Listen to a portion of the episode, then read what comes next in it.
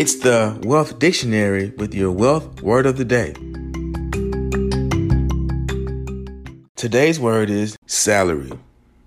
Salary is a noun, spelled S A L A R Y, salary. Salary is a fixed, regular payment, typically paid on a monthly or bi weekly basis, but often expressed as an annual sum, made by an employer to an employee, especially a professional or white collar worker. Salary comes from the Latin word salarium, which also means salary and has the root sal or salt. In ancient Rome, it specifically meant the amount of money allotted to a Roman soldier to buy salt, which was an expensive but essential commodity. Here's the word used in a sentence She was offered a salary of $50,000 a year.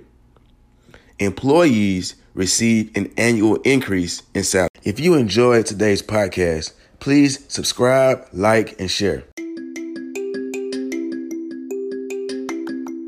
With your wealth word of the day, I am Matthias Trulin.